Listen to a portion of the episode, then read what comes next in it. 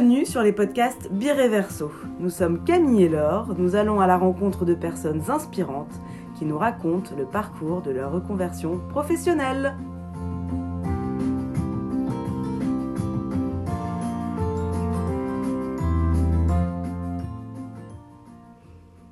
Dans cet épisode, vous allez entendre le cheminement d'Alix dans sa démarche d'épanouissement personnel. En tant que DRH, Alix a toujours aimé le contact avec les gens. C'est donc naturellement qu'elle devient coach de carrière.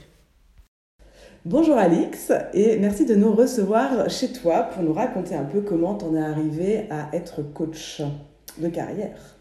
Bonjour alors, bonjour Camille, merci en tout cas d'être venue jusqu'à moi. C'est avec, grand plaisir que je peux vous expliquer euh, tout ce que vous souhaitez savoir sur mon parcours et sur euh, le coaching de carrière en général. Eh bien top, alors on va commencer par tes études du coup et euh, ton premier job et un peu après la suite. Ok, parfait. Ben, moi ce qu'il faut savoir c'est qu'en fait à la base je voulais être médecin, donc j'ai commencé une année de médecine. Mais euh, le seul souci, c'est que j'avais 17 ans, que j'étais pas très très mature, et donc j'ai passé ma première année de médecine à faire la fête. eh oui. Et donc j'ai euh, brillamment raté ma première année de médecine, et mes parents n'ont pas voulu que je continue. Ah, c'est vrai? Ouais. Pourquoi? Euh, Parce qu'ils avaient perdu confiance, parce qu'ils trouvaient que c'était. Euh, Ils n'ont pas senti ta motivation? Ben, Ma motivation était là, mais c'est vrai que en fait, j'avais commencé à 17 ans et j'étais trop jeune, et, donc euh, j'ai un peu enfin, oui, j'ai gâché ma, ma, chance. Ça a été très difficile en fait, parce que depuis que j'étais toute petite, je voulais être médecin, donc c'était euh, ah un, un, rêve. et en fait, j'étais tellement paumée, je savais plus du tout ce que je voulais faire d'autre, donc je suis rentrée dans une école de commerce. Rien à voir. rien, à voir. du tout. Donc j'ai fait l'échec.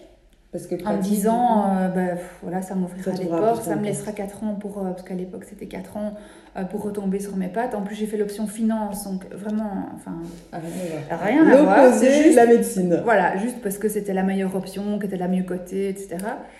Et puis quand j'ai fini mes études, j'ai travaillé pendant un, un, an et demi chez un courtier en assurance et en crédit. Ça a été la pire période de ma vie. Et en fait, je pense que c'est vraiment, si on peut parler de réorientation, euh, c'est vraiment à, cette, à ce moment-là de ma carrière, donc finalement très tôt, que je me suis dit, mais non, euh, là je suis complètement à côté de la plaque. Et donc euh, j'ai réfléchi et je me suis dit, mais qu'est-ce que t'aimes finalement dans ton métier? Ben, La seule chose que j'aimais, c'était les contacts avec les gens qui venaient, euh, qui venaient en fait dans le, cabinet de courtage. Donc je me suis dit, mais c'est l'aspect humain qui me plaît le plus. Donc j'ai fait le lien avec la médecine. Je me dis, mais finalement aussi, euh, mm. dans, la médecine, ce qui me plaisait, c'était d'avoir des contacts avec, avec les gens. Et donc j'ai recommencé un, un, master en gestion des ressources humaines que j'ai fait en cours du soir. Et puis en fait, très rapidement, j'ai été engagée chez Euroclear que vous connaissez peut-être, qui est euh, une société financière. Et j'ai euh, travaillé chez eux 4 ans et puis j'ai travaillé 8 ans chez ING. Et en fait, là, j'ai commencé ma carrière dans les ressources humaines, donc tant chez Euroclear que chez ING. Mm. Euh, j'ai fait en fait le parcours classique de ce qu'on appelle le soft HR, donc j'ai fait du recrutement, de la formation et de la gestion des talents. Mm-hmm. À l'époque, j'avais été engagée par BBL et pas ING, et BBL a été racheté par ING. Et en fait, il y a eu un changement de culture euh, de, la boîte. de la boîte, un changement de culture euh, radical qui me convenait plus du tout. Parce qu'avant, tu étais épanouie. Avant, j'étais super épanouie euh, à, la BBL parce que c'était une culture très familiale où il y avait beaucoup de respect de, de, la personne, non seulement comme, comme salarié, mais aussi dans sa vie privée. Enfin, il y avait moyen d'avoir un très chouette équilibre de vie. Et donc, au bout de combien de temps ça a été racheté? Avais passé combien d'années J'ai passé 5 ans chez BBL et puis ça a été racheté et puis je suis encore restée trois ans et puis je suis partie en ah fait. parce que ça devenait, euh, bah, ING c'est la mentalité, euh, enfin c'est des Hollandais, mais mm. c'est une mentalité très américaine. Et donc je me retrouvais plus du tout dans mon rôle de ressources humaines dans un, un environnement culturel comme celui-là. Mm. Et euh, ça me trottait déjà dans la tête depuis un petit temps, tout ce qui était développement personnel, coaching. Et je voyais en fait tellement de gens dans le contexte de mon travail chez ING qui souffraient au mm. travail que je me suis dit, mais c'est pas possible. Quand on passe autant d'heures au travail, en, arriver à, pouvoir être malade de son travail, c'est tellement une ineptie. Et donc, euh, euh, ce que j'ai fait, c'est que en fait, j'ai démissionné et puis euh, j'ai fait un break pendant un an. Et donc, tu as démissionné quoi? Tu as, dit ciao les gars, voilà. tout en sachant ce que tu allais faire derrière vraiment ou tu t'es dit tant pis, je m'en fiche, je, je, pars avec mon chômage et, et, je vais réfléchir. Mais je savais que je savais que je voulais faire du coaching. Ça, ça, ça c'était vraiment très clair dans ma tête, mais je ne savais pas encore exactement comment j'allais pouvoir en vivre. Ça, c'était la grosse inconnue. Donc je me suis formée au coaching, j'ai fait deux écoles différentes, je me suis formée aussi à un outil d'analyse de, la personnalité qui s'appelle le MBTI, que vous connaissez peut-être, non? C'est l'outil le plus utilisé au monde pour analyser la personnalité, c'est vraiment un outil génial. C'est quoi les questions? Euh, C'est des questions, hein, non, Le MBTI, c'est en fait euh, un outil qui permet de comprendre comment tu fonctionnes de manière innée. Ouais. Quel est ton mode de fonctionnement inné, c'est-à-dire celui qui va te donner de l'énergie plutôt que celui qui va t'en prendre D'accord. Et donc, dans le cas d'un coaching de carrière, c'est génial parce que souvent, en fait, les personnes se forcent à, vivre dans un environnement professionnel ou à exercer un métier qui ne leur correspond pas du tout. Et le MBTI permet vraiment de réconcilier la personne avec sa personnalité de base. D'accord. C'est un peu comme si, euh, en fait, on est droitier, mais que toute notre vie, on écrit avec la main gauche, mais c'est, on écrit moins bien, c'est fatigant, euh, on ne peut pas faire de la calligraphie, donc on ne peut pas faire des, des mm. choses, on peut, on peut moins bien dessiner. Et le MBTI euh, remonte ou réexplique finalement quel est notre mode de fonctionnement main droite. D'accord. Donc ça, c'était, enfin, je trouve c'est un outil que j'utilise beaucoup en coaching et qui est vraiment super intéressant. Et puis, en 2010, Là, je me suis lancée comme indépendante. Donc, euh, j'ai pris un numéro de TVA et j'ai commencé à faire du coaching. Alors, au début, j'ai fait du coaching gratuit. Donc, j'ai suivi 3-4 personnes gratuitement. Ah ouais? Pour t'entraîner Pour, pour m'entraîner, puis pour euh, me faire un nom. Et puis, euh, en fait, pour ça, je remercie aussi beaucoup mon réseau parce que bah, ils m'ont fait confiance et donc ils, ils m'ont recommandé à certaines personnes. Et puis, c'est vraiment le bouche à oreille qui a, qui a permis de développer ma clientèle. Alors, ce que j'ai toujours fait aussi depuis que je suis euh, indépendante, c'est que j'ai une double casquette en fait. Je suis coach euh, de carrière, mais j'ai toujours voulu garder un pied en entreprise. Donc, j'ai toujours euh, eu des missions de consultance en entreprise, soit dans le recrutement, soit dans la gestion des talents. Soit, ce que je fais aussi, c'est que je suis assesseur dans, ce qu'on appelle les assessment centers. Donc, mhm. c'est des centres d'évaluation de compétences dans le cadre de mobilité interne ou de recrutement. Donc, où on se dit, au lieu de faire simplement un entretien euh, de sélection, on fait vraiment passer des jeux de rôle aux personnes qui postulent pour un job pour vraiment voir comment les personnes mobilisent vraiment les compétences ouais, qui, qui, sont importantes pour le job pour lequel elles sollicitent. Et donc, euh, moi, je suis assesseur, donc c'est-à-dire que j'anime ces jeux de rôle, j'analyse la façon dont la personne euh, gère les jeux de rôle et après, je rédige un rapport qui est euh, positif ou, négatif par rapport à l'engagement sur base de ce qu'on a pu observer dans, dans les jeux de rôle. Et donc pour moi c'est intéressant parce que j'ai à la fois la casquette de coach de carrière où j'aide les personnes à se réorienter, mais en même temps je suis toujours en entreprise et donc je reste en contact avec la réalité du, du, monde du travail parce que ça, ça Ce évolue qui est super tout le pour temps. tes euh, clients, je sais pas comment on appelle ça. Oui, oui, mes coachés, oui. C'est hyper intéressant du coup pour eux Enfin, tu es dans le même monde et. Euh, ben, je connais les exigences du, du, du, marché. Je continue à rester en contact avec les exigences du milieu du travail, en fait. Et avec, euh, ben, par exemple, comment faire un CV, ben, ça évolue tout le temps. Mm. Euh, les, les, les, questions qu'on pose en entretien aussi, les outils qu'on utilise pour recruter, ça évolue. Donc voilà, ça me paraît être un bon équilibre, en fait. Et du coup, donc attends, ça c'était donc 2010. Euh, Donc, depuis 2010, en fait, je suis coach de carrière et consultante RH. Euh, j'ai eu des périodes où j'avais beaucoup de coaching, moins de consultance, et puis j'ai eu des périodes où je faisais plus d'interim management et moins de coaching. Euh, et là, en fait, je me relance dans une partie de, de, de ma, de ma carrière où j'ai envie de, de, me consacrer à 100% au coaching. En fait. j'ai d'ailleurs créé un site internet que j'ai lancé il y a quelques semaines. Euh, voilà, dans cet objectif de, de, me montrer disponible pour, euh, pour accompagner les personnes qui sont plus heureuses dans leur travail. Et, et, tu sens une forte demande ou pas? Mais il y a clairement une crise de sens due à la, à la crise sanitaire dans laquelle on est. Ouais. Euh, L'âge aussi ou pas forcément? De mon expérience, il y a une crise de la trentaine ah oui. et pas de la quarantaine. D'accord. La crise de la quarantaine, je pense que c'est plus une crise de vie. Oui où on peut remettre en question même ses choix, euh, ses choix privés, ses choix familiaux. Mm.